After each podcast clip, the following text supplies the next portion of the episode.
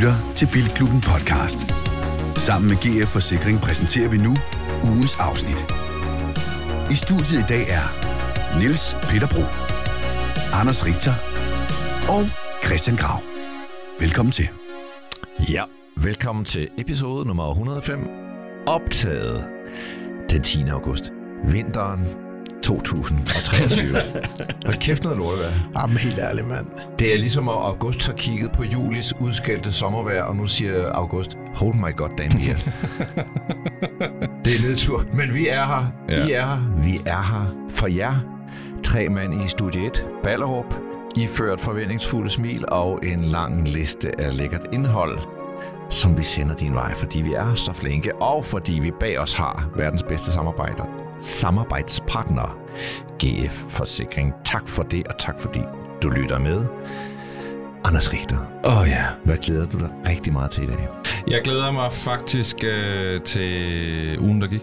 Mm? For jeg har oplevet flere bilrelaterede ting. Det er jo lige om lidt, så, det... så har du peaked, om så må Ja, sige, så, præcis. resten skal bare overstås. ja, noget af den stil. Kommer der ikke en quiz i dag også?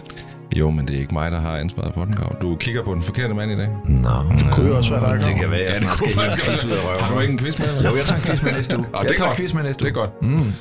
Nå, hvad glæder du dig mest til?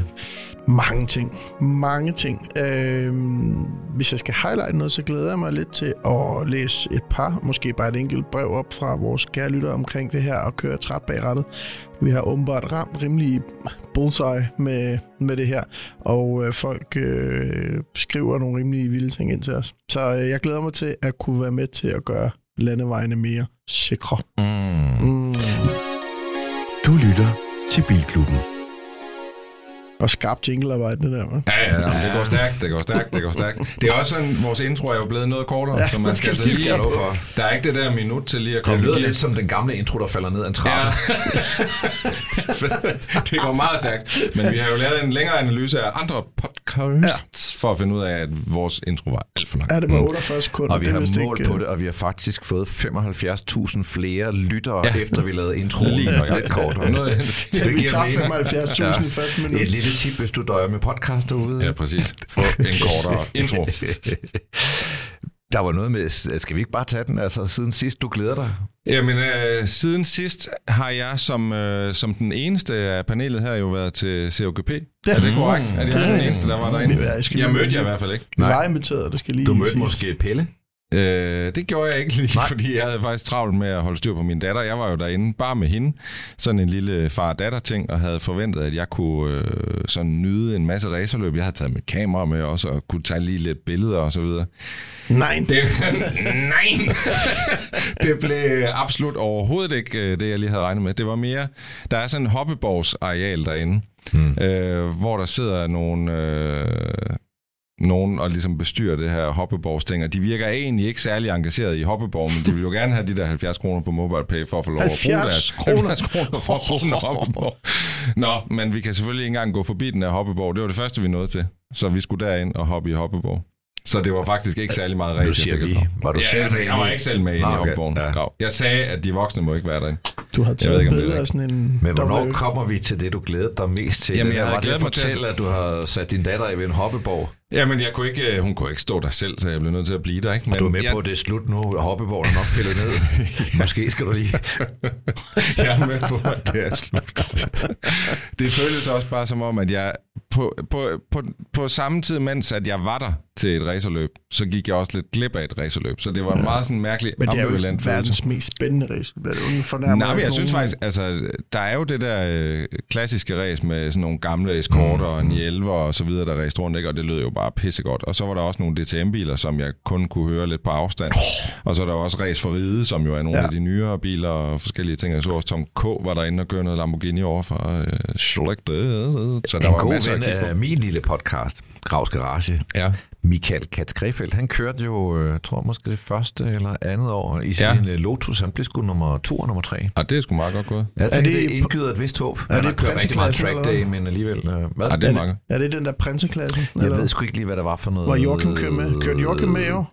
Men Jeg kan fa- altså, ja, det går jeg derud. Jeg, altså ærligt, Ja. ja. jeg er jo ikke så dybt inde i racet, øh, at jeg ved alle de der detaljer. Jeg ved bare, at, det, at vejret skiftede jo lidt, så der Ja. ja. var vist en del uheld Øh, og jeg vil også sige, at det er en nådesløs bane. Da vi lige kom ind øh, af vores indgang, så var det lige ved sådan en 90 graders sving, hvor man kunne se sådan nogle gamle Escort BDA'er, der bare tog det der sving i altså fuld galop.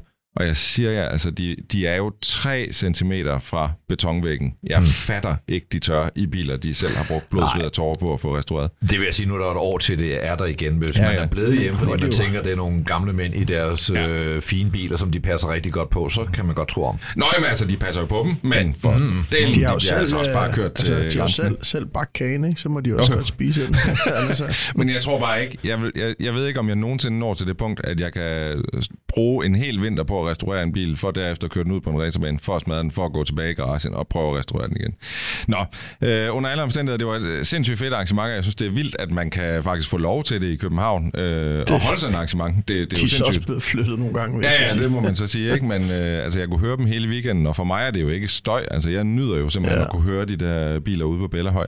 Men jeg kunne også se, at der var en del øh, naboer, der var mindre til Kommer om det en weekend. Jamen, man prøv at de havde jo sat sådan nogle store banner op med væk ud med motorløb og ud med det ene og det andet. Det, det så faktisk godt noget af det der. Ja, ja. Og det er vildt nok. Altså, men jeg kan også godt forstå, hvis man får ødelagt en helt lang weekend, og man hader biler i forvejen, så kan jeg godt forstå, at man måske er Men det er lidt det samme med, hvorfor vi ikke måtte få Formel 1 til København. Ikke? Men jeg er jo der er nogen, der er altså, det er du også, vi er jo spærret inde sådan noget 4-5 gange om året, fordi så er der øh, Triathlon. øh, og- panikalder og triathlon Ja, og, alt muligt halvtriathlon, gøjl, altså. og kvartriathlon, Ja. ja. og kvartmarathon. Ja. Altså, øh, det er hele sommeren igennem, så er der spadet af på strandvejen. Ja, ja. Jamen, det er det. Nå, under alle har mange problemer. Ja, ja. Altså, hvad er det? Der er spadet af på strandvejen hele tiden. Jeg kunne sgu ikke komme op i Thijsvig.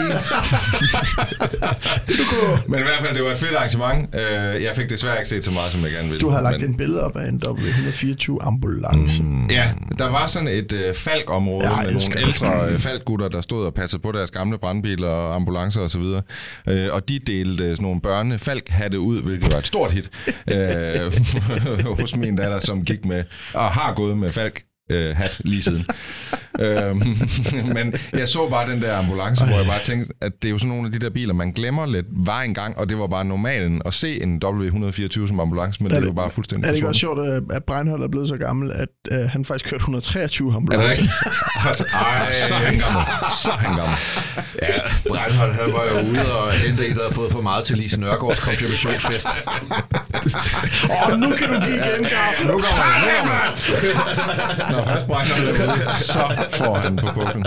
Øhm, Jeg var i... Er du færdig? nej, jeg er faktisk ikke færdig, fordi at det, der så sker, det er, at jeg har, jeg har været lidt øh, hemmeligt, har jeg ligesom mistet min forelskelse i 96'erne. Jeg ved ikke, om I kunne mærke det sidste gang, at jeg var sgu lidt nede på kærlighed til den bil. Men så i, i går, der hævde jeg den op fra dybet igen. Jeg har den stående i en parkeringskælder inde i byen. Og så lige i det, man starter den bil, så bliver man jo bare glad igen. Og så kørte jeg en aftentur sammen med en kammerat. Øh, fuck, hvor er det bare en fed bil det jo- stadigvæk. det jo så nu kan jeg jo slet ikke forestille mig et liv uden den. Rigtig. Ej, hvor er jeg glad for at høre det. Ja, altså, ja, jamen, jeg er tilbage igen. Det Jeg, er tilbage. jeg ved ikke, hvad der var galt med mig. Det Jeg var helt nede. Men det er faktisk, nogle gange så har jeg faktisk haft lidt det samme med min øh, BMW E30, Ja. at den har stået længe, og så tænkt, at jeg har nogle folk, som bliver ved med at spørge, om de kan købe den. Ja, ja. Og så tænkte hmm, skulle man, måske har jeg haft den nok. Så kører en tur ind, så tænker jeg, I can never let go. Nej, det er det. altså, mm. Men jeg tror mere, det er det der med, nu har jeg også set dig køre i din, og jeg tror, du får jo den samme glæde ud af at have en ikke-turbo. Og det var nok mere den diskussion, jeg havde op i mit hoved, om det ligesom er pengene værd, bare for at have turboskilt bagpå og ekstra hestekræfter. Og fordi jeg kan ikke rigtig bruge dem til noget. Jeg føler hele tiden, jeg kører rundt med en helvedes masse kræfter, Og uden og at jeg gå kan ned i det- aldrig slippe dem løs. Og altså, uden at gå ned i det, så tror jeg, du betaler 3.000 kroner mere om Ja, måneden, end ja, jeg gør. ja. Eller noget i den stil. Ikke? Ja. Det er sgu alvorligt. Det kunne jeg godt mange bruge på Og jeg er stadig, jeg er stadig nu er glad. han tilbage. Jeg er Ja, stadig ja, glad. jeg, jeg går væk Du er tilbage. Fordi når det så er sagt, så er der bare, der er et eller andet over den bil, og det der med at vide, man har den power, den, den er overlegen. Jeg synes, mm. den er så fed. Ja, klart. Og jeg kørte ned ad motorvejen nordfra i går aftes, der ved 10-tiden. Åh, oh, fuck, mand. Det er bare en fed bil. Men det er alle 996'er, vil jeg sige. Også 997'er og de andre, men det er bare, fuck, det er en fed bil. Jeg er tilbage igen. Kærligheden til, er, er helt tilbage. Fedt. Jeg var på Smukfest i min. Ja. Porsche, Det så jeg. og øh, det kunne jo lade sig gøre, fordi jeg var øh, jeg har skiftet forlygten. og ellers kunne det ikke gøre at finde, vi, var, vi var lidt inde på det før sommerpausen, ja, og øh, der var noget bøvl med forlygten, og det mm. kostede Ja, det var over sindssygt. 20.000 kroner at få en ny hos Porsche, og så fandt jeg en ny en på øh, ja, Craigslist. Ja. Øh, 6.500 inklusiv fragt. Ja, det er meget godt. Når jeg siger ny, så, så er det noget. Købte du den på er Craigslist simpelthen? Nej, jeg, jeg købte den på øh, eBay. Nå, okay, Ja, for ja, Craigslist er fandme svært at komme i kontakt med de der Ej, jeg mærkelige købte den på eBay. Jeg kunne bare ikke Ja. lige huske, hvad fuck det hed. Nå, øh, jeg købte den på eBay. Det var ikke på den blå avis. Nej. eBay. nej, ja. Øh, og øh, den er meget brugt, men den er faktisk meget pæn. Og øh, den virker, og så kan jeg jo køre bilen igen. Så sætter jeg min egen forlygte til salg. Men er den ikke gået i stykker? Jo, men øh, der er et marked for alt, og du kan renovere dem. Så det skal selvfølgelig være billigere, Ja, ja, men ja. øh, så ender det måske med at have kostet mig, hvad ved jeg. Et par tusind. Ja, men der er jo sådan noget sjovt over det der med at have en bil, og så selvom det er lidt træls, men på en måde, man lærer den lidt bedre at kende, Ja. øh, når, man, når man gør sådan nogle ting. Ja. Ikke? Og så er man blevet lidt bedre venner med den, og fundet ud af, hvordan man kan finde løsninger Men det er også det der ting, med en bil. og- Det tager lidt tid at, at få det der. Nu begynder det at blive lidt højpande, men man får ligesom en eller anden form for venskab eller sådan noget. Og jeg kan godt mærke, at det er også det med Porsche. Så kan man lige blive lidt uvenner igen. Men øh, man bliver altid... You always kiss and make up. Ja, ja. Yes. Ja det er jeg Ja, sgu så- heller ikke færdig med den bil. Nej, det er vi sgu ikke. Jeg synes Øh. faktisk også, den klæder dig rigtig godt, Grav. Tak, jamen, Det må jeg øh, jeg føler, den klæder mig. Og jeg, altså, for mig, det er jo så det, den måske er bedre til en turbo, det, den lyder pisse godt. Ja. Nu har den også en sports Ah, men sidst vi kørte herfra, Men- men, men- der kom jeg ud på... Jeg havde så taget en anden vej end jer. Ja. Så da jeg ankommer ude på Motorring 3, der kommer I simpelthen blæsende fra venstre, og jeg kan bare høre sådan en lyd, hvor jeg bare tænker, hvad fanden er det? Og så kan jeg bare se sådan en sølvfarven i 96, der bare kommer bullerne afsted. Der, der æder bare med godt med lyd, også udefra. Den lyder Det- bedre end din. Den, Ja, den lyder sygt meget bedre den, end den lyder pissefedt. Ja. Ja. Og det, jeg kører ikke specielt hurtigt i den, men Nej, nej. øh, jeg, jeg sidder bare og lytter og smiler. Ja, ja. Der Det er er sådan fedt. hot rod øh, i 96 over den der lyd. Det var fedt. Ja. Hvad med din øh, uge, der er gået? Jeg har, øh, min uge har været mindre interessant. Jeg har været meget travlt optaget af at bygge restaurant, som jeg er i gang med. Øh, så det har fyldt rigtig meget. Øh, men jeg har dog øh, indset, at min 123 stationcar nu skal have renoveret noget gearkasse. Så den tager jeg faktisk af plader lige om lidt. Og derfor skal jeg jo bruge en vinterbil, kan man sige. Ikke? Du Og, har øh, sgu da 20 biler. Jamen, det. Jeg har sådan, nej, men jeg har jo den her Mercedes W211 i overvejer, ikke? Altså den uh, Der står sedan, sådan en ja. Som er en champagnefarvet. ja, vildt fed, øh, easy klassisk bil, og den kan... Er klassisk NP? Det er den ved at blive. Ja, ja. Men den er ikke nu. Øh, Men, men du har plukket den tidligt. Ja, det er benzin, og det bliver nok ikke helt flået i vægtafgift, og chancen for, at jeg kommer inden for en emissionszone er nok større end... Øh, for ellers havde jeg kørt det her mange timer, der står udenfor, men til 1. oktober må den ikke køre rundt. Er det rigtigt? Ja. Må den slet ikke? Nej. Og der er ingen Der er mulighed for virkelig det? mange dieselmennesker, der er i problemer her 1. oktober med deres Ej. biler. Fordi man kan godt få partikelfilter til den, Ja. men på kassen står der Espas, Ja, og det- det Motorstyrelsen ikke. siger, at det er ikke det rigtige, selvom Ej. det er det rigtige. Ej, hvor er det dumt. Og jeg kan ikke gøre noget. Hvor er det dumt. Der er Dumt. bare ikke noget sund fornuft i det. Nej. Nå. Det er en anden historie. Så tænkte jeg lidt Hvad, om, hvad, hvordan evaluerer du det der Amantim eventyr? Har det været, altså, for det er udefra, så ligner det ikke en Som- succes. Men, som et kunstværk på væggen, Grav. mm, nogle gange er man glad bare for at være der. Ja. Det har været Og du er der slippe stadig. ud. Jeg kan ikke slippe du ud. Er der, du er der. Jeg kan ikke komme ud af den. tiden. Nej. Uh, til nye lyttere vil jeg lige minde om, at på vores YouTube-kanal, der ligger der altså en video med uh, NP's Avantim, hvor man kan gå ind og savle lidt, og man kan også få lov at købe den, jeg hørt. Hvis man mangler bil, men ikke Og hvis man ikke skal køre ind i byzonen. Men så har vi nogle venner, der har øh, importeret en del Range Rover P38 model. Mm. Det kunne man jo også gøre, hvor jeg godt må købe en af dem. Men problemet er bare lidt, er det ikke lidt, jeg ved godt, det lyder sindssygt, ikke? Er det ikke lidt svært at bruge den om vinteren? I En, princippet? en Range Rover P38. Oh, I det, det, perfekt er, stand. er det ikke lige men præcis det er, jo er bygget latterligt, det er jo latterligt ikke at bruge den, fordi man Ej, det passer altså på den. Det, det, er, det, er jo, det er jo forfærdeligt. Det ligesom ikke at, at ville køre i mudder i en Defender. Man Altså, tænker, hvis du "Ej, pakker en Range Rover væk om vinteren, så giver det da absolut Nå, ingen mening. Men det, er jo- det er jo lidt en klassisk, ikke? Jo, men den skal da bruges hele året. Sådan er det da bare. Jeg Det er nemt for mig at egentlig, Øh, hvis det var mig, så ville jeg ikke køre i den om vinteren. Nej, det Så jeg den Ja. som sommerbil, det ville være fint. Altså, jeg kører jo en klassisk Volvo. Jeg bruger den hele året, Silver. Men så er der det store, store dejlige uh, svenske marked lige nu, hvor bilerne koster ingenting, ikke? Og der var min øh, svenske kontakt, Citroën, han sendte lige en C6 til mig, der ikke kostede noget. Det kunne også være sjovt. Ja. Lige for den tjekket af. Men nu har jeg så ikke gider den, så kan den stå ude ved siden af eksempler. Du kunne jo køre multiplay hen over vinteren. Ja, hvad Det skal er vi rigtigt, gøre? ja. Ja, Det det, det kunne være, at du skulle Det tvinge til at køre i de biler, Det tager vi lige op lige om lidt, så skal vi jo ringe til en ven, der kan vi lige snakke lidt om det, fordi den skal jo laves lidt. Den, Den er jo ikke til at køre øh, lige nu. Men, men fordi jeg gider heller ikke køre i en knippet gammel multiplayer. Jeg vil gerne have, den er flot. Øhm, Så, så, så, så, så glæder jeg mig til at se, hvilken multiplat du ender med, for det, det, det, er to år, jeg jeg kan associere sammen. Altså. Indtil videre, det, det ved jeg vi skal ned og hente den rigtigt. Ja, vi skal ned til Næstved af. Næste. Nå, Var det prøv jeg gik? kunne også... Nå, øh, det var ikke ugen. jeg Nej, kunne, nej, nej, nej, nej, nej, Jeg nej, kunne nej, nej. også, Det var mandag. øh, jeg har set nogle biler i USA, jeg godt kunne tænke mig at kigge mm. på, men det kræver selvfølgelig, og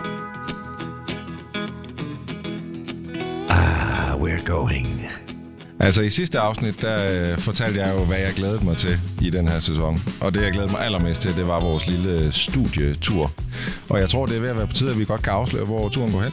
Endelig. samme sted som sidste år. Og hvad var det? Los Angeles, bilernes. Når folk siger, hvorfor kan du så godt lide USA, så siger jeg, for det er bilernes hovedstad. Ja. Og det må det være. Så I ikke alt sidste år, eller nogen, der tænker, nej, nej, nej, nej, Nej, nej, det gjorde vi overhovedet ikke. Så nu vi vi mangler, tilbage. ja, ja. Vi mangler jo... Mangler nogle ting derovre? Ja, det gør skal, vi. vi, skal vi løfte sløret for, hvad vi mangler? Ja, skal vi ikke gøre det? Vi, vi så ikke Magnus Walker sidste gang. Det har vi altså en inderlig drøm om lykkes. Og en aftale måske. Ja.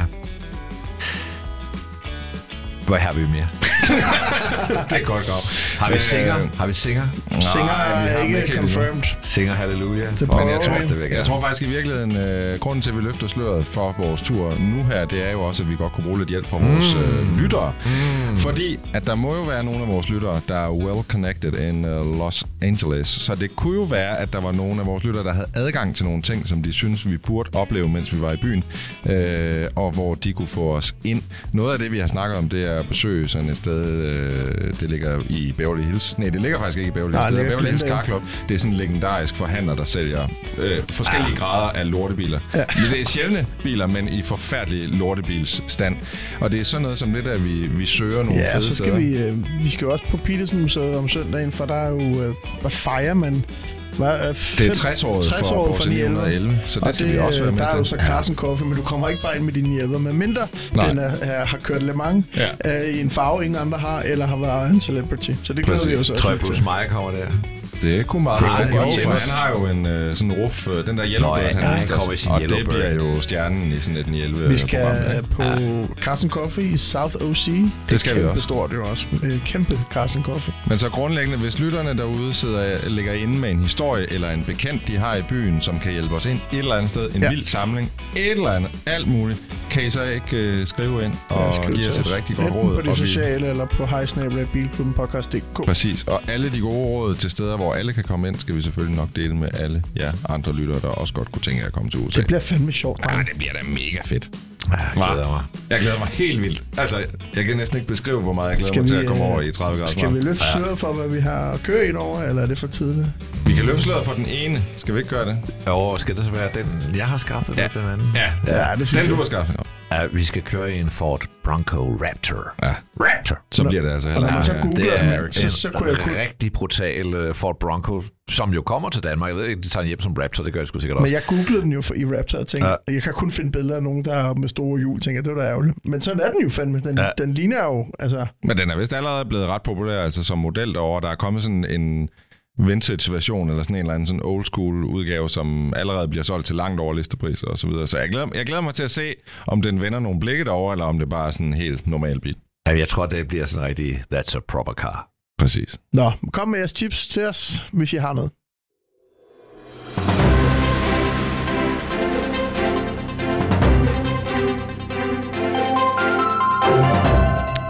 Og i nyhederne tænker jeg, at vi starter med en øh, slags dansk nyhed. Det er Fisker, øh, som viser alle de nye modeller, de har tænkt sig at komme med her over de næste par år. Nu finder jeg lige et billede frem.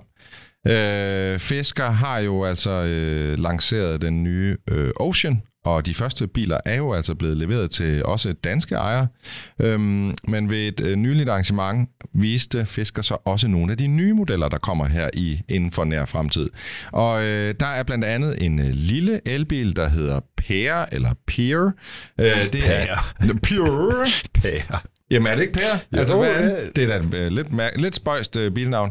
Det er en 6-personers elbil, hvilket ikke ligner en 6-personers Sagde elbil, du men det er en lille? 6-personers elbil. Jamen, den er lille, men det, der er gjort, det er, at man har brugt lidt færre dele eller eller andet. Det er, det er selvfølgelig beskrevet en lille smule kryptisk i de her fisker- og pressemeddelelser. Det er ikke sådan, at de er super informative. Øhm, men den er lavet på en lidt anderledes måde, så du har et bænkesæde foran bænkesæde bagved. Multipla. De har jo Det er faktisk multiplay.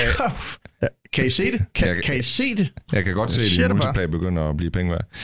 Øh, så har den noget, der hedder en Houdini bagklap. Øh, det er selvfølgelig også en lidt mærkelig ting, men Altså, det er er simpelthen, væk, at bagklappen ligesom forsvinder ned i gulvet, så man ikke kan se den. Jeg har så set en video af den her bagklap, der går ned, og det går simpelthen så langsomt, at jeg håber, at de får styr på hastigheden af den der Houdini bagklap. Jeg tror ikke, der er nogen, der har tid til at vente på det lort der. Øhm, prisen på den lille bliver omkring 30.000 dollars. Det er jo altså, altså selv det er omregnet til danske, er det virkelig ikke særlig mange penge for en lille elbil. Og den får faktisk også en øh, ret god rækkevidde. Siger Så- det noget om, hvornår? Nej, de siger nemlig ikke noget om, hvornår, men de siger, og det er en lidt en interessant detalje, at den skal bygges hos det, der hedder Foxconn i Kina, og det er dem, der også producerer iPhones. Mm. Så det er da lidt særligt. Så her kan I se uh, Pier bagfra, og det er altså Houdini Den er bagklappen. fandme ikke køn. Undskyld. Nej, det vil jeg nok Den sige. er sådan lidt spøjs, ikke? Nej, det er den Øh, ikke. Jeg vil sige, man skal nok lige kigge på den nogle gange, før man forelsker sig sådan helt vildt Ja. i designet. Men, øh, Er det sådan en Volvo kan- EX30 Competitor? Ja, det er det vel egentlig, og jeg synes egentlig også, at der er noget, der klinger lidt i samme stil med EX30'erne er jo også bygget efter sådan nogle principper, hvor man bruger lidt færre dele, og dermed kan holde prisen nede. Og det lyder som om, at Fisker også er gået ud af den vej, hvor man ligesom siger, øh, jeg tror endda, de snakker om, at der er brugt 30% færre dele i bilen, simpelthen for at få prisen længere ned. Og det giver jo altså også rigtig god mening. Altså et spørgsmål med alle de her nye elbiler, ikke? Jeg Ja. synes, deres hjul er meget store. Er det, fordi det giver Jamen, det er mere jo bare- rækkevidde, eller er det bare fordi, det ser øh, Store hjul giver jo ikke nødvendigvis Nej. mere rækkevidde. Det kommer jo mere, i lige så høj grad ind på bredden, kan man Ja. sige. Øh, men du kan også se, for eksempel en BMW i3, den snyder jo lidt. Den har kæmpe store hjul, men når du kigger er på dem, så er de jo 145 mm Ja, og det er 155, cykelhjul. ikke? Øh, så det snyder en lille smule. Men man kan sige, det er jo bare for at få det til at se godt ud. Så har vi øh, den næste model for Fisker, den hedder Alaska, og den øh, synes jeg faktisk ser ret cool ud. Det er sådan lidt en Rivian-agtig el-pickup truck mandskabsvogn, så altså med fire døre og et lad. Øh, den har en rækkevidde på omkring 550 km i den øh, største udgave. Og øh, prisen, startprisen ligger omkring 45.000 dollars. Det er altså væsentligt under, hvad en øh, Rivian koster. Den starter ved omkring 75.000 dollars.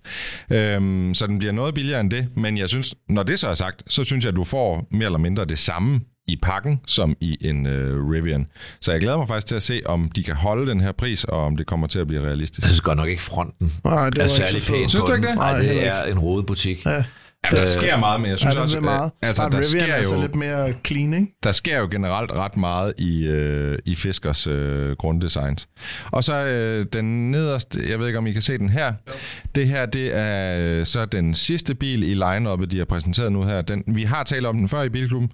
Øh, den hedder Fisker Ronin, eller Ronin. Ronin, ja. Øh, Det ligner en kammer lidt. Ja, Den den har en nemlig lidt... Alpine A110. Ja, også det. Jeg synes, jeg og synes faktisk, der er RX-7, rigtig... den gamle. Altså det, der er lidt specielt ved Fisker nu her, det er, at de, de præsenterer sådan et line-up, men hvor man er vant til, et, altså hos Audi eller hos Folkevogn, så er der ligesom sådan en designstil, der går igen fra model til model. Det er men det er som om Fisker har ligesom taget fire forskellige designstile, så hver model går ud af hver sin retning, og jeg synes, det, det kan man jo synes om, hvad man vil. Jeg synes egentlig, det er lidt forfriskende at se, at der kommer noget forskelligt ud, og du kan kende forskel på, om det er en øh, pickup, eller om det er en lille bybil, eller en Ocean, eller hvad det er. Jeg synes, der var lidt slægtskab på fronten på de øh, andre, du viste. Hvor den her, den, og det er jo så også en lille sportsvogn i forhold til en stor pickup Ja, ja. eller en SUV. Øh, så den, den kan jo aldrig... Nej, nej, men det er tydeligt, ligesom, den her, den er skal noget helt andet. Ja. Øh, og jeg synes også, i forhold til det, vi snakkede om den her Ronin første gang, der var det jo sådan nogle computerrenderinger. Det her, det er altså en konceptbil, der sikkert godt nok ikke kan køre, men til gengæld så står den i fysisk form og er klar til at blive vist frem. Øh, den ser også mere produktionsklar ud. Det er stadigvæk, øh, siger Fisker, en øh, firedørs cabriolet. Så den har altså et foldetag, hvilket man ikke lige kan se på billedet. Nej. så har den, så er den en selvmordsdør ja, så er den bag. Sådan en selvmordsdør selvmordsdør er bag, små, ja. ikke? Sådan Ja, BMW ja. i tre døre. Og jeg må bare sige, hvis de får det til at fungere, så tror jeg altså, ja. det bliver et hit i Hollywood. Den kommer bare til at blive mega badass. Sjovt, der ikke er nogen, der har fokuseret mere på de der fire, dørs, eller fire, fire personers jeg tror, det, ikke? altså, for det første at lave et foldetag, det er jo en tung konstruktion. Og så Ja. skulle afstive den nok til at kunne, kunne undgå at have døre. Altså, jeg forstår ikke, hvordan de får det der til at fungere, men det må være noget med, at batteriet i sig selv er så stift. Øh, den får en rækkevidde på 900 km. Fisker vil så ikke lige helt ud med, om det er en rækkevidde, der er kommet ved bare at putte flere batterier i, eller om man har optimeret på rullemodstand og så videre. Så, så det finder vi ikke ud af, før der går lidt længere tid. Det lyder lidt som en rækkevidde, der er kommet ved at spørge sig selv, hvad kunne være fedt. Hvad kunne være en rækkevidde? 900. 900. Ja. Øhm, og hvis man går ind på Fiskers hjemmeside nu, så er alle de her modeller nævnt, og man kan også lægge øh, depositum på modellerne. Der skal man så betale øh, altså 250 dollars for at lægge depositum. Jeg vil sige, hvis man er i markedet efter sådan noget her, så kunne det da godt være, at man faktisk skulle til at skrive sig op til sådan en bil her. Ja, ja, ja. Ja, ja, ja, ja, ja. Fed. Det var Skal vi, øh, skal vi tilbage til virkeligheden, må jeg lige sige? Ja. Lad Lad os os gøre blive det. til noget i hvert fald. Det Præcis. håber vi også, det gør. Åh, Men den nye Toyota Land Cruiser, der kommer ind i Ja, tak. 2024. Jeg elsker jo Toyota Land Cruiser, og jeg elsker især de gamle. Jeg synes, øh, de var pæne. Hvis man skal være helt fundamentalistisk, så var de ligesom pæne til og med J80. Det var den, der udgik i lige omkring årtusindskiftet.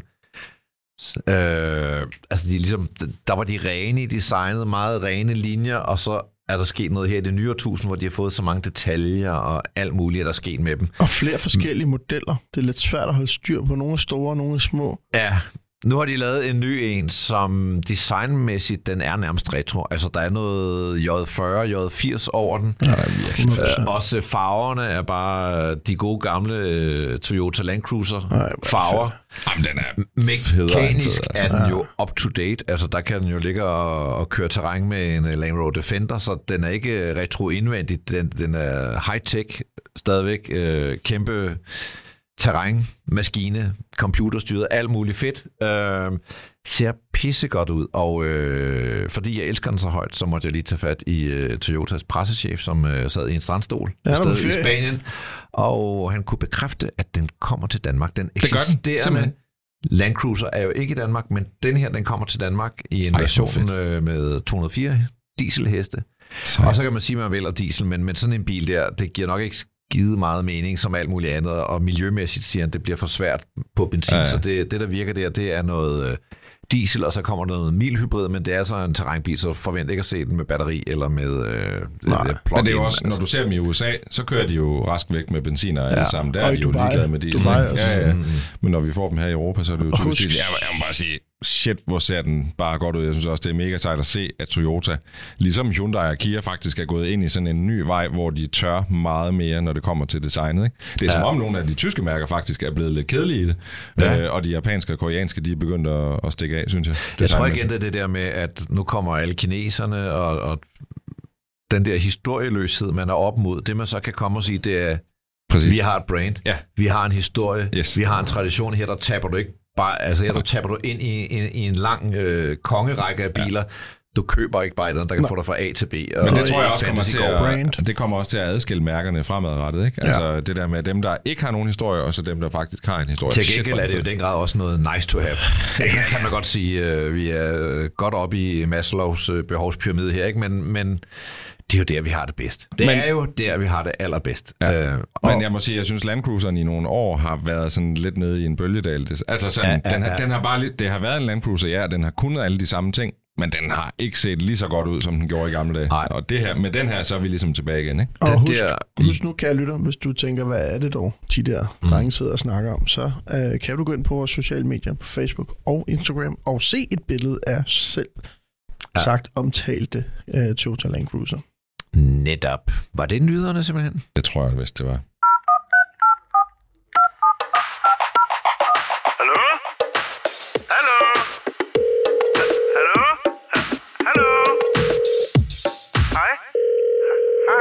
Og det var jo vores nye jingle til, øh, til Vi Ringer-segmentet. Til jer, der har skrevet ind, at I synes, det var en fucking lorte jingle, så kunne I lige nyde den en gang mere, for den forsvinder altså Er der nogen, ikke. der har skrevet Jamen, jeg, det? hvad fanden, altså, det er en pissefed jingle, Ja. jeg snakker om. Jeg elsker, når vi får nye jingler fra Thijs, og han sender sådan en WeTransfer-fil, og så åbner man den første gang, og så Jeg får man sige, lov hvis til at man høre. sender os 50.000 kroner, så kan man få lov til at ændre en jingle. Det kan man da gøre. Ellers skal man lukke røven og Det være synes jeg, for er en gratis god- underholdning. Og for 90 kan du få lov at ændre to jingler. Ja. Og så videre, og så videre. Videre. Der skal jo være lidt mængde rabat. Ja, ja, ja. ja. Nu, Nå, øh, Det, der sker nu, det er, at vi har ringet til en ven, og øh, vi padler lidt, fordi... Øh, Nej, jeg vil gerne have lov at introducere vores ven. Det der er i det her, det er, at vi er afsigt med det. Vi ringer til en ven. Sidst der ringede vi til Anders Breinholt. Ham gider vi ikke snakke med igen. Han er vores mand i marken, og han melder tilbage med noget interessant. Så han ringer bor i vi en til anden ham. by med en anden kvinde. Men vi har altså en rigtig god ven over på Fyn. Og vores ven på Fyn, han hedder Seppo. Seppo, er du med på øh, linjen?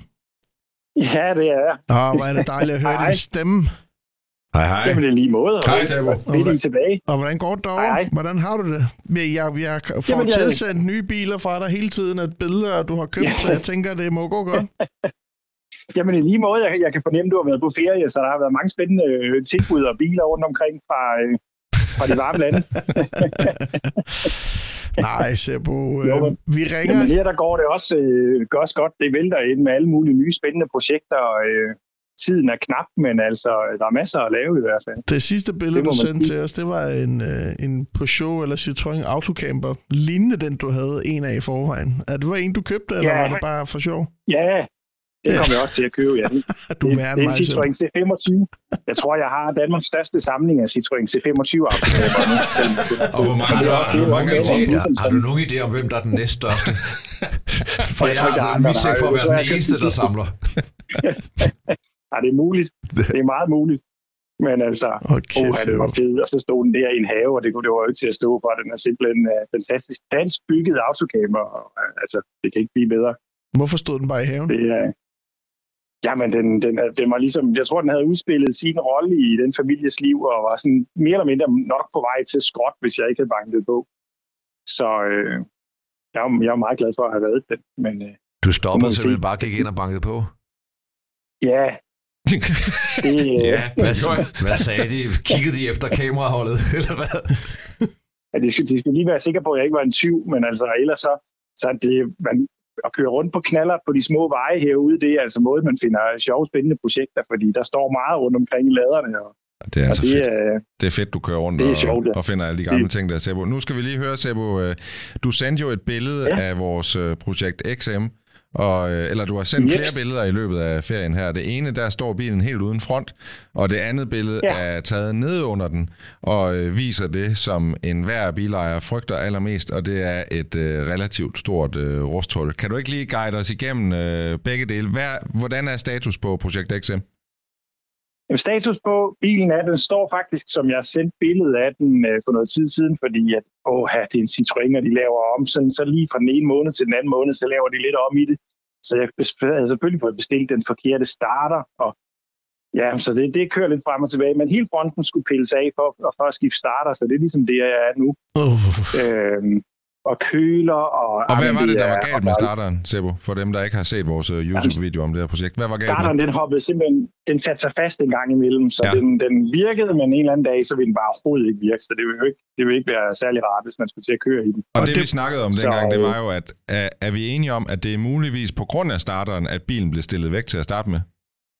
Det er i hvert fald det, vi har hørt jo. Og det tror jeg er meget rigtigt, fordi den sidder fast med, med tre bolde, og den ene bold, den var blevet skruet ud, for den kunne man faktisk godt nå op fra toppen af. Okay. Og så har han jo sikkert indset, at hele bilen skulle splittes ad, og så lige skubbet den over i hjørnet, og så tænkte det gør jeg lige i morgen, eller i overmorgen. Eller, og det gjorde han Næste så år. 21 år senere. Det gik der 21 år. Ja. Nå, men det er jo altid meget rart at vide, ærligt- det her med, hvorfor bliver biler stillet væk, når man finder en bil i en lade, så er man jo lidt nervøs for, at det total motorhavari, man er ude for, eller er det gearkassen, der er røget, eller et eller andet, ikke?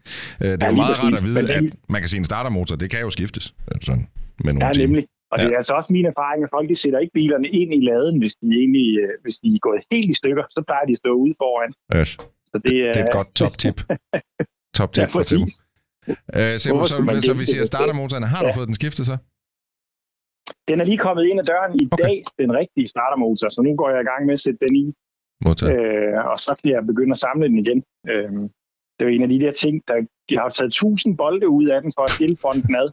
Og jeg tænkte, jeg skal samle den igen i morgen, så det kan jeg jo godt huske. Nu er der sådan Åh, oh, nej. nej, åh, nej. Altså, hvis jeg en dag kører den bil, og fronten falder af, ikke, Seppo, så... Det kan jeg Ja. godt huske fra, fra sådan min gloværdige det er knaller, knallertid, det der med at skrue også 10.000 skruer ud, og så glemme, hvor, hvor de egentlig skulle ind igen. Hvornår tror Ja, du, at NP kommer ud og kører i den der bil? Jamen, det, ja, det, hvis han vil køre en tur i haven her, så kan han gøre det i næste uge. Så, men, øh, Jeg tror, jeg venter til, den har fået skruet fronten på igen. ja, okay, okay. Vi har jo aftalt, at vi kommer over med vores kamera næste gang, at, øh, at øh, der er noget nyt, eller noget, hvor vi skal måske have den synet. Men så var det alligevel, at du lige skrev en anden besked til os i sidste uge omkring ja, det der, der. der var et ret stort rusthul, kan Ja, ja. godt se. Og øh, Sabo, ja. du, du, du mener, at det skal der en kyndig til at kigge på? Det tænker jeg kunne være en god idé at få, få en, en kyndig til at kigge på. Altså, det er simpelthen i inderpanelet og i inderskærmen, at der er noget rust, som, Ja. Som er svært for mig at lave, fordi at det kræver en lift, der løfter på en lidt anden måde, og Ja. det er meget tidskrævende. Og der, jeg, har, jeg har jo en baby inde i huset og sådan noget, så Ja, det, det det. Og en, Det en, faktisk også en multiplat på vej over til dig næste uge. jeg har en multiplayer på vej, det ved og, og ikke nu. 13 projekter, der står og stripper ud foran. Men prøv lige Så, at øh, høre, øh, Sebo, øh, det her rusthul, øh, altså hvor sidder det hen? Er det kun i den ene inderskærm, eller hvorhen er det? Det er, det er helt klart værst i venstre inderskærm, øh, Ja. og så lidt op i panelet. Okay. omkring der, hvor man løfter bilen. Og i den anden side er der en lille smule også, men det, det ser ikke så slemt ud. Det, det, det, det synes jeg heller ikke, det her det gjorde, men når man så begynder at prikke tingene, så bliver Ja. det jo lidt større nogle gange. Så der, der skal Men altså, ligesom jeg vil sige- bruges et par timer på, og, og der skal Ja, det skal svejses. der. Så Godt. Men når det, Det- det er sagt, synes jeg ikke, det er meget alvorligt, men altså, det, det skal jo fikses. Nej, jeg altså, husker det, jo, øh, øh, altså nu er det nogle uger siden, jeg har set den sidste eller måneder, og jeg husker jo faktisk, at den ser jo bedre ud, end man lige skulle tro. Så, så et enkelt rusthul eller to, det er vel nok det, man kan forvente på sådan en gammel bil. Så det vi søger nu. Sebo, det er faktisk... Øh, Ja. Det knaser lidt med linjen, er jeg ked af. Det er jo at søge en på i Sydfyn helst, omkring Ebberup, eller lignende, ja. der måske havde mod på at lave den opgave, altså en af vores lytter, øh, så vi er fri for at, at ligge og transportere den helt til København eller andre steder.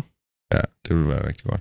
Og øh, så kunne vi måske komme rigtigt. øh, over og filme, at den blev flyttet derover, og den fik den behandling. Så hvis der er en, der lytter nu, der kender en, eller har lyst til at hjælpe os, Mm-hmm. så skriv til os. svejse lidt. Det kunne være en kæmpe hjælp i hvert fald, så vi kan få eksameren ud og Kæmpe multiplan ind igen, ikke? Lige præcis. har du nogensinde skruet på en multiplag før, egentlig, Sebo? Nej, det har jeg ikke. Glæder du Men dig altså, til det? det øh, ja, det er jo helt vildt. Altså, helt vildt. Det er jo... Øh, det bliver sgu spændende. Også fordi, at du har købt en donorbil, det er jo i sig selv øh, fantastisk Hvad, det spændende. forstår jeg ikke. Har du købt en øh, donorbil? Ja, de havde oprindeligt købt øh, multiplan som donorbil til deres egen multiplayer, som de var ved at sætte i stand, men fandt Altså, sig har du ud af... købt begge? Nej, Nå, okay. nej, nej. Nå, nå. Men jeg fandt jo den der svenske købt donorbil, ikke? Den der turkise i, i diesel dog. Den ja. var fandme også fed. Men, men den får vi nok Ja. aldrig ind i emissionszonerne, så jeg skal ikke have en multiplayer og en Avantim holdende her, der ikke kan køre. Men Seppa, du var fandme er dejligt lige at høre din stemme. Mm. Du er jo fast element i vores nye segment, der hedder Vi ringer til. Og øh, du var gæst nummer to efter Breinholt. Det er et flot selskab, du er Kæmpe i. ære. Og vi må heller lige huske at sige, at hvis man gerne vil følge alle dine projekter, Sebo, så er det altså ind på YouTube, ind på Sebos Garage. Seaside Garage. Nå ja, undskyld. Seaside Seaside. Garage, ja. Ja. Og der er jo er også øh, dobbelt så mange videoer, nørdevideoer omkring eksempleren, end vi har lagt op. Så hvis du har Præcis. lyst til at gå i dybden med vores eksempel, så gå ind på Seaside Garage på YouTube og følg Seppo videre. Seppo, vi skal videre i et travlt program. Det var dejligt at høre din stemme. I lige måde. Og vi snakkes snakkes ved øh, i næste uge. Det Hej gør vi. igen. Det er godt, men... Hej, hej. Hej. GF Forsikring præsenterer Træt bag rattet. Det er altså også en god jingle, det der. Altså. Vi øh, har jo sat fokus på øh, træthed øh, bag rettet sammen med GF Forsikring. Vi har lavet en video, der hedder Træt the Movie. Gå ind på YouTube og søg, og så ser du den.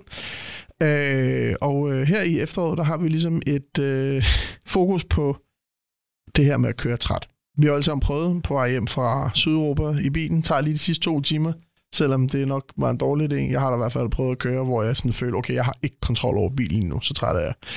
Og øh, vi efterlyste fra jer lytter en, nogle, nogle feedback og nogle breve på, hvad, hvad øh, I har oplevet med det her. Og der er kommet rigtig, rigtig mange. Og det er igen med til at understrege, jeg tror, det er et ret vigtigt emne, vi har fat i her. Jeg kunne læse mange op, det gider jeg ikke. Jeg tænker bare, at vi tager øh, en enkelt, for eksempel den her fra Stefan Haksten, som øh, har skrevet ind til os, og det er selvfølgelig lidt skræmmende. Han skriver, at han øh, skriver til os med henblik på at køre træt og de her ting. Øh, en natten til en lørdag morgen i november har jeg skænderi med min kæreste kl. 3 om natten. Øh, jeg sover først kl. 3. Kl. 34 ringer mit vækord, fordi jeg skal på arbejde. Øh, han laver en kop kaffe og tænker, det er fint nok. og kører sin vej. Men nej, han falder i søvn og vågner ved, at han kører over i modsatte vejbane og hammer ind i et skilt, som svinger bilen rundt, og han ligger sig i grøftet, delvis på taget i noget vand. Ja, det var tak. aldrig øh, særlig rart. Men det er jo også det der, hvor nogle folk bare lige... Og, og det har jeg også selv prøvet, det der med at komme meget sent i seng, og så stå op igen, og så tænker man, bare fordi man har sovet lidt, jamen så må jeg være frisk igen. Og det er man jo altså overhovedet ikke. Så han skriver så, at han har svært ved at håndtere sig på grund af mørktonede ruder i hans øh, bil, og han kan nogenlunde høre, hvor vejen er, så han kommer ud, men begge bør har fået tryk, så en, en, øh, en heldigvis kommer han forbi for, passerende forbi og redder ham, og han får så øh, ambulance af politiet, og han øh, har så rygsmerter og hovedpine og alle de her ting. Men altså heldigvis så skete der ikke andet, end hans bil blev, blev smadret, og øh, det kunne lige så godt have været en bil, der kørte modsat end Ja, ikke? præcis. Øh, så han har ikke taget nogen chancer siden, og øh, han får så en powernap, hvis der han føler sig sådan demensetræt. Og så slutter han sig af med at sige endnu en gang tusind, tusind tak, fordi I laver den her kampagne. Og det er jo igen det der med split sekund, ikke? Man Jo, tænker, Man skal den går. At det, er for, altså, det er virkelig forfærdeligt at tænke på, hvor lidt der skal til, og at man i princippet går på, altså, tager de chancer. For hvad? Hvorfor? Jeg forstår det ikke.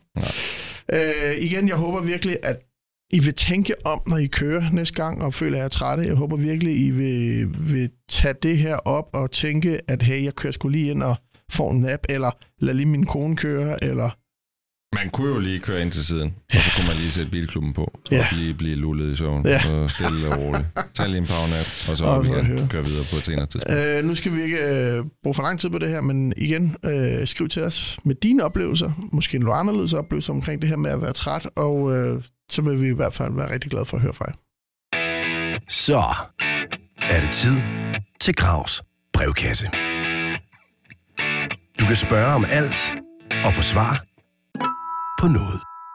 Det er sådan, vi ruller i Gravs brevkasse, og vi ruller altid ind på nogle ret hurtige spørgsmål. Nu siger jeg altid, det er noget, vi starter på. Hvilken Mazda MX-5 årgang er bedst? Jeppe Skov, Skov skriver, jeg siger, den skal have klaplygter. Klaplygter på en Mazda MX-5, den første generation. I like it. Hvad siger du, NP? 100 procent. Mm. Hvad 100 siger, procent.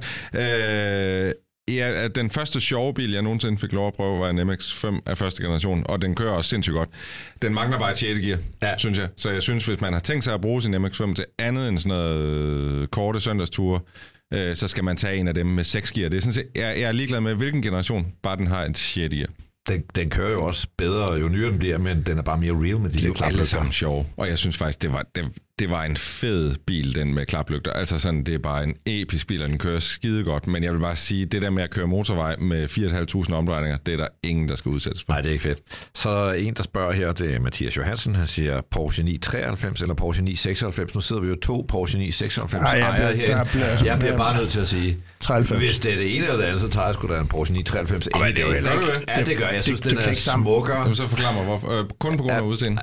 Den er bare, den, den, den er smukkere. Det, det er ret væsentligt for mig. Det er også derfor, jeg tager klaplygterne. Ja, Ja. Jeg ved ikke, om de er smukke, men det er bare real. Men jeg synes jo, det er et meget Øh, godt spørgsmål, fordi det er alt, altså 993'eren er den ultimative evolution af den gamle skole 911, Præcis. og ja. 996'eren er starten på den nye. Men jeg har kørt noget 993, jeg synes stadigvæk, den kører fedt. Det er klart, det er en mindre moderne bil end en 996'er, og jeg elsker min 996'er, men stillet over for, hvis jeg bare kunne vælge, så ville jeg tage en 993. Vil du det? Ja, det vil jeg. Hvis jeg skulle bruge bilen til daglig, så ville jeg tage en 996. Det vil jeg.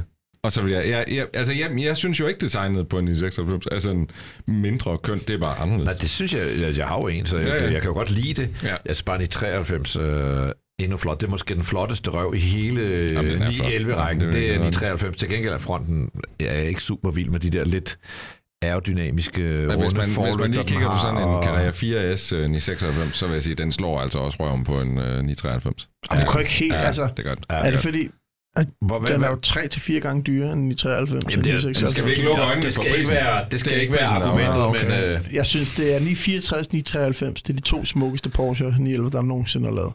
Ja. Og jeg tror, at 993 vinder lidt. Det var den der lidt...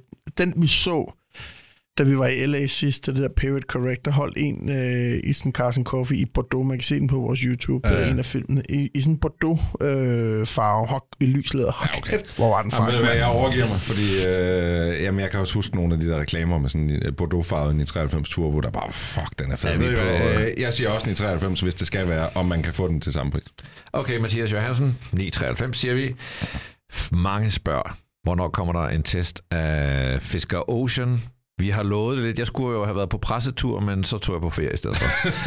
jeg har en aftale med dem om, at når de får en pressebil, Præcis. så skal Altså, jeg ud og køre i den. Øh, Men I- og I talte jo med den første danske ejer lidt om Præcis. at komme ud og køre i den. Jeg tror, der er nogen, der på den baggrund har forventet, at nu kommer vi snart med nogle køreindtryk for den bil. Men det, der jo er sket siden, det er jo, at øh, der er jo flere danske medier, der faktisk har været nede på en øh, rigtig pressetur og kørt den. Så er der også nogle danske medier, der har lånt private biler øh, i Danmark og kørt deres biler.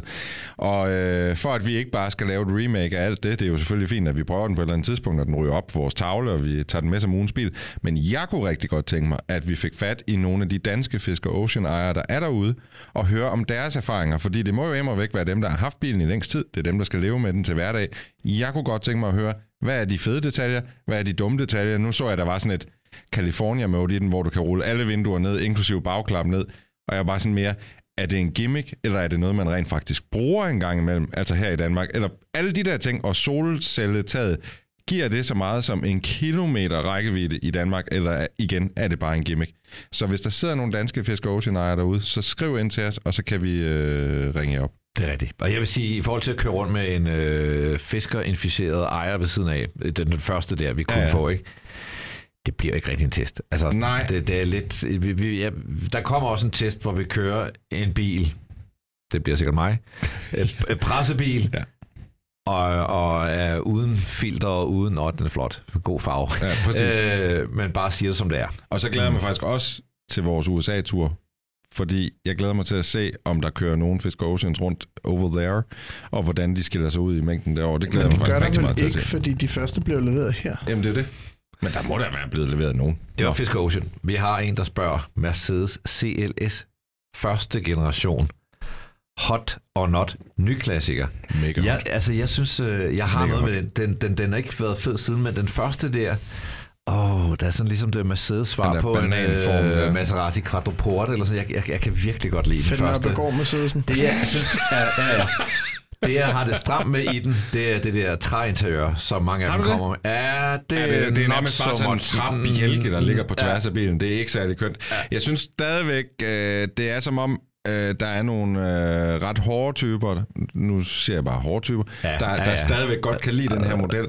Og af den grund alene vil jeg måske synes, at den er ikke helt klassiker endnu. Den er lidt bandekriminel, det er den. Den er, altså jeg vil sige, jeg spotter ofte, når jeg krydser øh, visse dele af København, sådan nogle 63-modeller, øh, som øh, virkelig er hardcore. Øhm, Det er en businessbil, på den Ja. helt forkerte måde. det er en business bare til en anden business end min. Øhm, jeg, jeg, jeg tror, det bliver en klassiker en dag. Øh, vi er der slet ikke endnu. Og øh, når det så er sagt, mega fed bil. Mm. Hvad siger du? øh, Du, du var sarkastisk. Du finder op i går. Det, Det var var fordi, ikke... han havde den, og det kaldte Var man det den, hvor han kørte fra tankstationen uden at betale eller sådan et eller andet? Så det start, det tror jeg faktisk, det var. Jeg havde den bil. Jeg synes, den Hvorfor? var så... Jamen, det synes jeg bare, den var så okay, fed. Men den har groet lidt på mig. Det er den lidt. Den og så R-klassen har groet på mig. Ej, den har ikke groet. Ej, en- R-klassen, en- den begyndt det at er gro her. som- Sygt, Hvis den det er gror på dig, så er det sådan en Jamen, har svamp, du den ikke kan få en af. uh, R55 AMG, eller 65, eller 63. 63. Det Den er har- den mest sjældne AMG, Ja. og det er der en god grund til. Men det der det er også den mest Det der, jamen det der, der aldrig kom en generation af R-klassen, det siger vel det hele.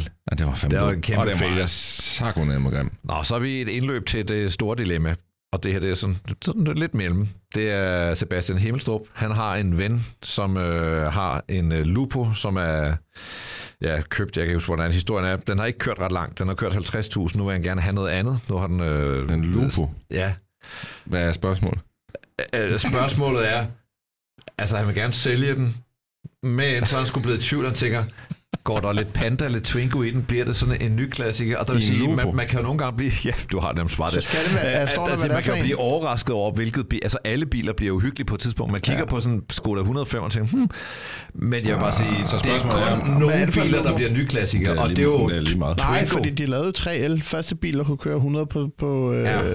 Det er så også på tre. Men, men jeg vil bare sige, både Lupo og Panda, det er nogle karismatiske biler. De skiller sig ud. Panda. Sådan en Lupo, det, det, er, at det er en ligegyldig bil. Jeg, jeg har svært ved at se den blive en Versa-klassiker på Twingo-niveau. Ej, du bliver nødt til at lige ho- holde for, for øre, at Lupo 3L, den der kom, Om den det der er kunne en exakt, det er. Nej, men den havde jo helt andre de dele end en almindelig Lupo. Der Ja, var jo alt i Ja, ja. titanium og sådan noget, og det Ja. gjorde også, ja, at den var meget dyre reservedel. Han havde Men- ret og sæde Men i og med, at det er sådan en speciel model med helt andre dele, kan jo godt om 10-20 år gå hen og så sige, okay, den her var faktisk rigtig speciel. Jeg vil faktisk give dig ret i, at Lupo 3L er noget salg. Ja. Jeg, jeg tror endda, at den var havde, ikke en tyndere, den havde tyndere glas i baglygterne Ja, end en standard. 3L, var det ikke diesel? Jo, Jo, jo, det var den, den det er en første, der benziner, kunne køre så ved vi, det ikke 33 det ikke. Den fandtes også i en GTI, meget kortvarigt, Ja. ja. og det er også den eneste Lupo, jeg tror, der bliver interessant, udover en 3L med meget korte kilometer. Jeg, jeg, jeg, Jeg tror ikke, en Lupo almindelig bliver noget jeg, særligt. jeg er ked af at sige det, jeg kan slet ikke tænde på en Lupo, hvis ikke...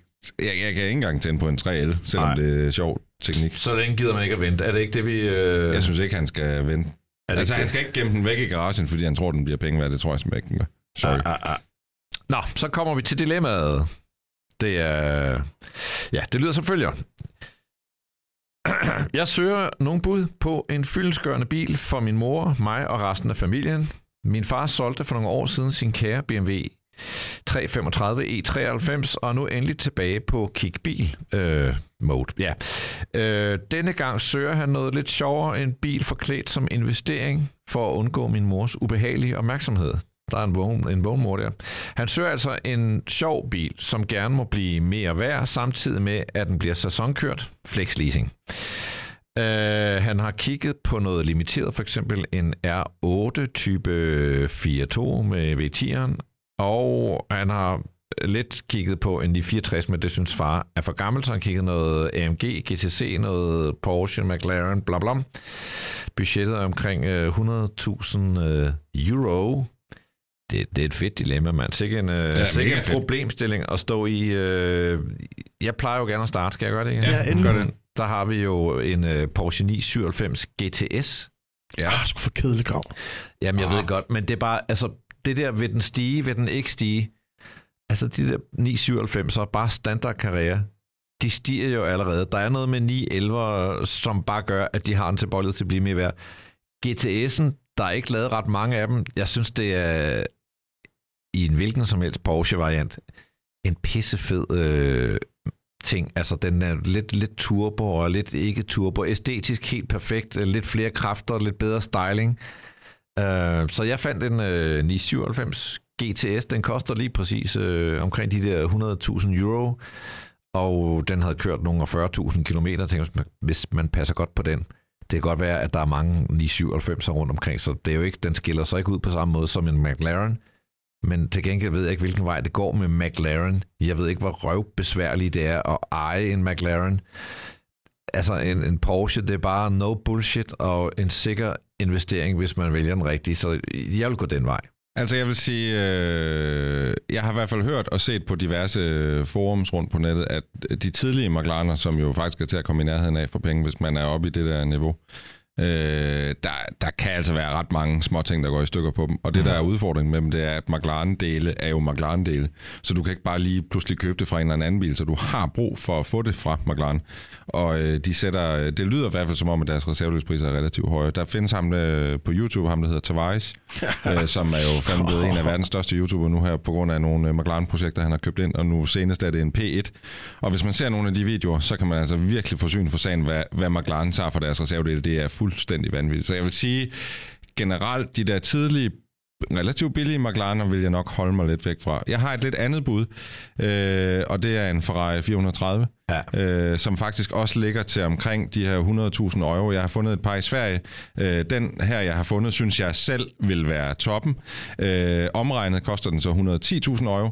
Det er en øh, 430 Coupé, øh, øh, kla- fuldstændig klassisk spæk med sort interiør, rød udenpå.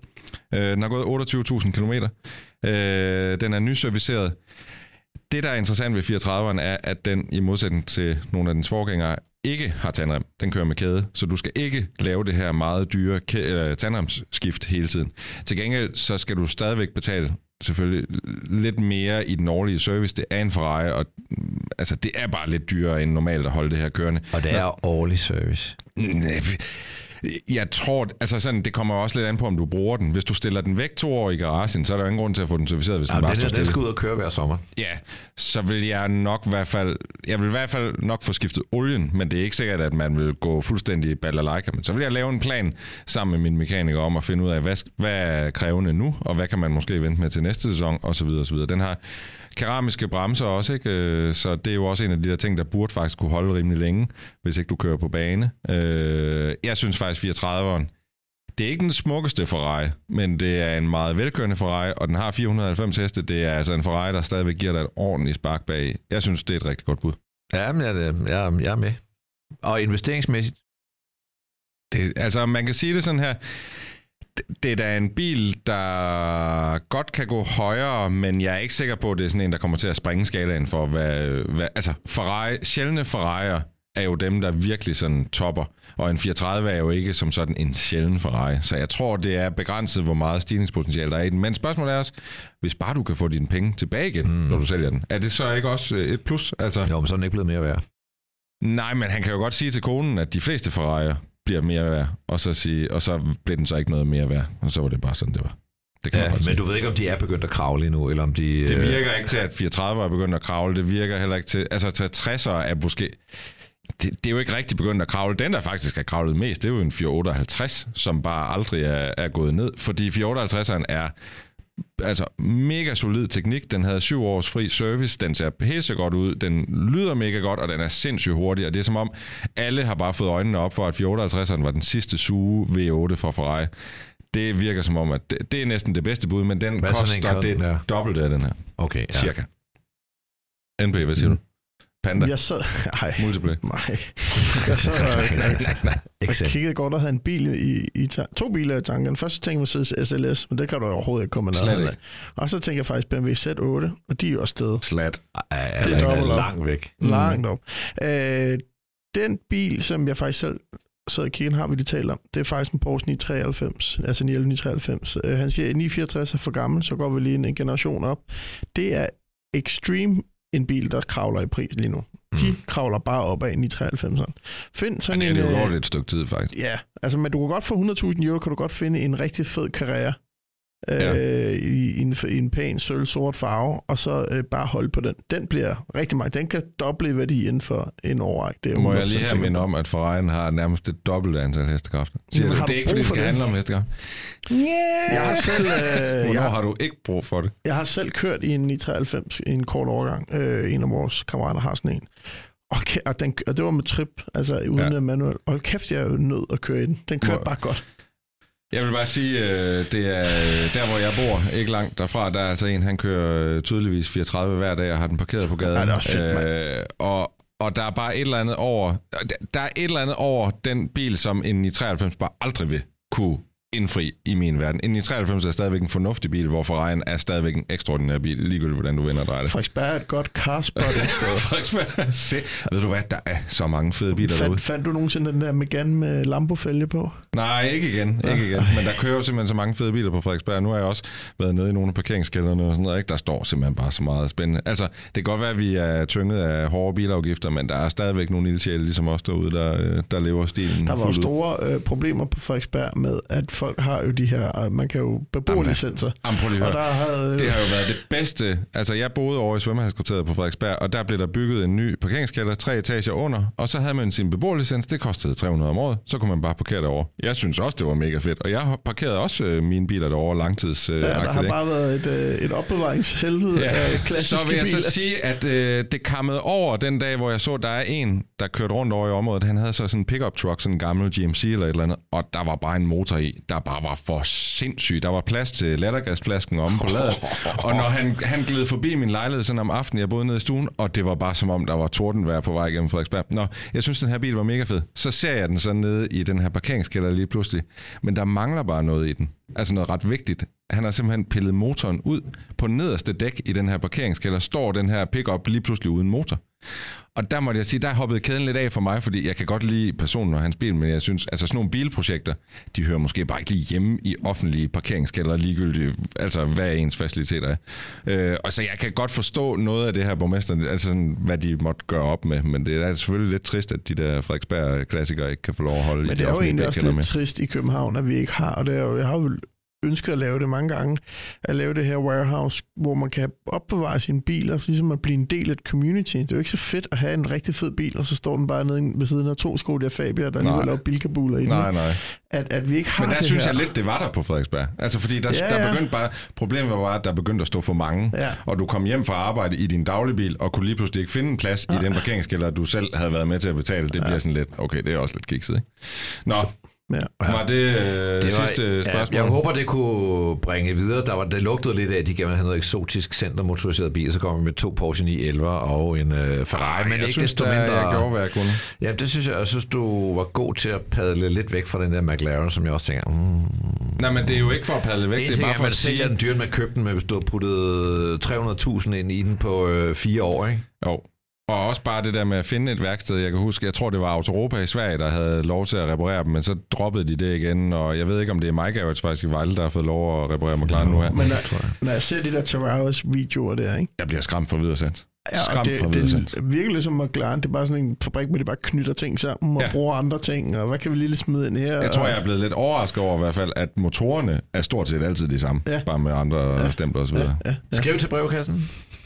Der kommer mere. Nå. Men først, så kommer der noget, du elsker. Noget, du glæder dig til. Grund til, du stadig hænger her. Det er Rigters fantastiske bilquiz, som uh, nowadays er udliciteret. Featuring, featuring MP. Udliciteret. Så det ligger i de kyndige hænder hos vores yndlingsnørd. Niels Peter Bro. Og det er rigtigt. Det er mig, der har lavet quizzen til dagens program. Jeg forbarmede mig over, familiefaren Richter havde meget at se til i Og det var virkelig godt, du lige sagde ja til at tage quizzen, for jeg sad sgu i går der og var sådan Jeg lidt. tager den næste torsdag. Og Ja. de quizzer, jeg er bedst til at lave, jamen det er de her, øh, hvad kan man kalde dem, øh, 8 ledetrådsquizzen. De er altså også gode. Jeg synes faktisk, efter vi lige bragte dem på banen igen, det var faktisk dig, der gjorde det, så synes jeg, jeg har lige fået sådan helt øh, gnisten tilbage med ja. de Ja. der ledetrådsquizzer. De er sgu ret sjove. Jeg synes, de fungerer ret godt. Og øh, dermed så fortsætter jeg den gode tradition. Som altid, så har I, øh, der er otte runder. I har et gæt per runde. Skyder I forkert, så er det et lille minus. Øh, og øh, 10 point til vinderen, det vil sige, man kan få minus 8 og vinde med 2 point, hvis man er så heldig. Øh, som altid her igen, øh, gentage mig selv, skal vi ud i en bil, mærke og model. Mærke og model. Har vi andre ledetråde her fra starten? Eller... Øh, nej, Nej, du vil ikke sige noget? Så det er bare første ledetråd? det ville være dumt.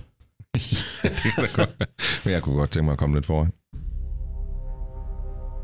Bilen blev præsenteret på en biludstilling 20. oktober 1999 og udgik allerede af produktion igen i 2005.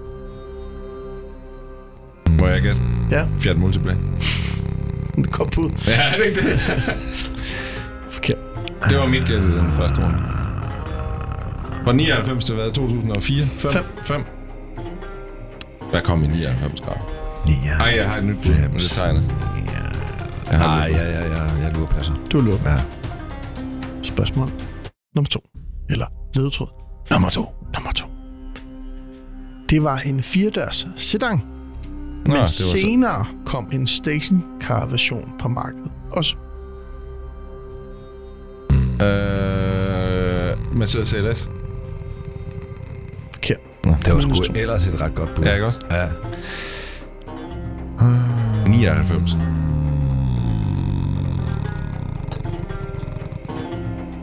Fiat Stilo. Forkert. Nå. Tredje Minus, det står minus 2, minus 1. Skriver Ja. du ned? Nej, Ja, det skriver ikke ned. Han har en fornemmelse af det. Hvad siger du? Et ord. Et ord. Forhjulstrukket. Det var ordet. Mm. Ja, så er vi går ude også i en forhjulstrukket sedan. Det er Sedan, der har været senere kom som hvad? mange Stationcar. Jeg har det. Nej, det har jeg ikke. Jo. Lancia Kappa.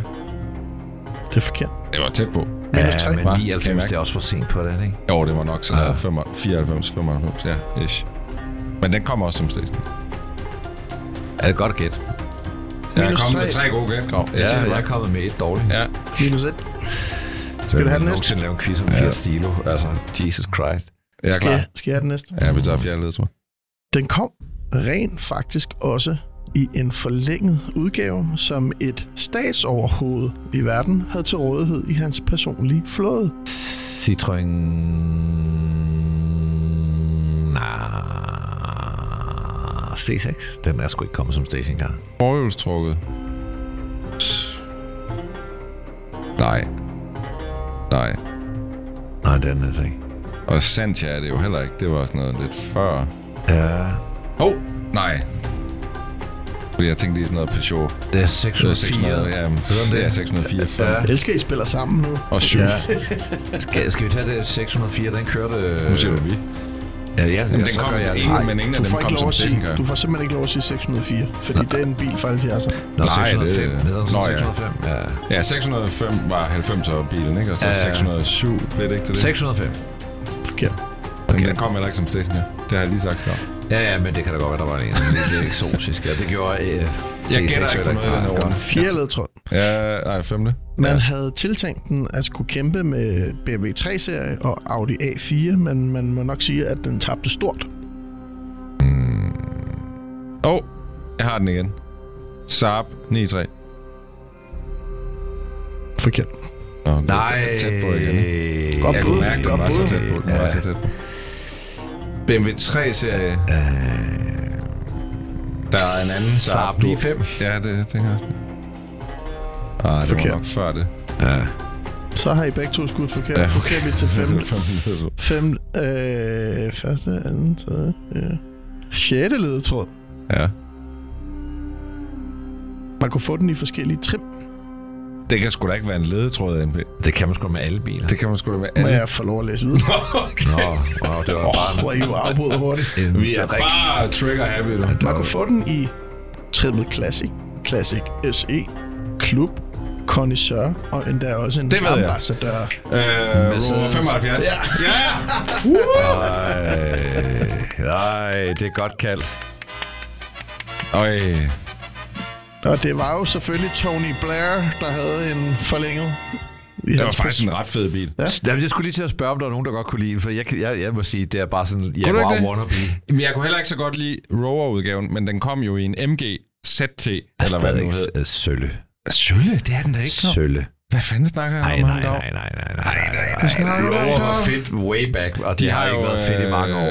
jeg ved jo- 3500, den der, øh, der lidt ligner en CX, den der wow, Altså, coupé. Classic Car House er jo en til salg, som vi så også, da vi var oppe og lavede det der live. Nå, event for dem, ikke? 3500, Og nej, det er en er Rover 75 V8. Nå ja, Grav, den helt sjældne nej, Mustang nej, motor. Nej, nej, nej. Ret fed bil. nej, nej, Ret fed nej, bil. nej, har de sidste to ledetråde var, altså, at man lancerede en sportsudgave under et andet navn, og at bilmærket var ejet af BMW, da man lavede modellen. Præcis. Men de, BMW håbede til det sig. sidste, at det kunne blive til ja, noget. og så gik de Altså, det, det, det, det jævlskærvet ved den quiz der, det er jo, nedtrådene bliver ikke nemmere og nemmere. Vel? Åh, det ja, det det, det, det det. Det Ja, Da, da jeg hørte klub og kondensør og alt det der, så kunne jeg bare huske de der logoer, der sad på alle de der.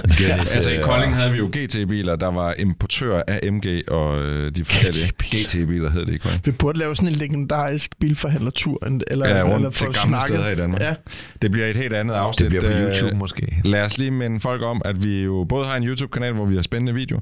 Vi har selvfølgelig også nogle sociale medier hvor, øh, på Instagram og Facebook, hvor du kan se billeder fra dagens program. Husk også, at øh, inde på Spotify og i iTunes kan du også lige give os nogle stjerner og en lille anmeldelse. Det vil vi blive, blive rigtig, rigtig glade for. Vi ses i næste uge. tak for det. Tak fordi du lytter til Bilklubben. Det sætter vi utrolig meget pris på. Dine værter i dag var Niels Peter Bro, brugtvognsforhandler af klassiske biler, general bilentusiast og en del af Garage Club. Christian Grav, foredragsholder, livsstilsekspert og motorredaktør på Euroman. Og til sidst, Anders Richter, bilnørd og selvstændig kommunikationsmand i sit helt eget firma, Richter Co. Vi køres ved i næste uge.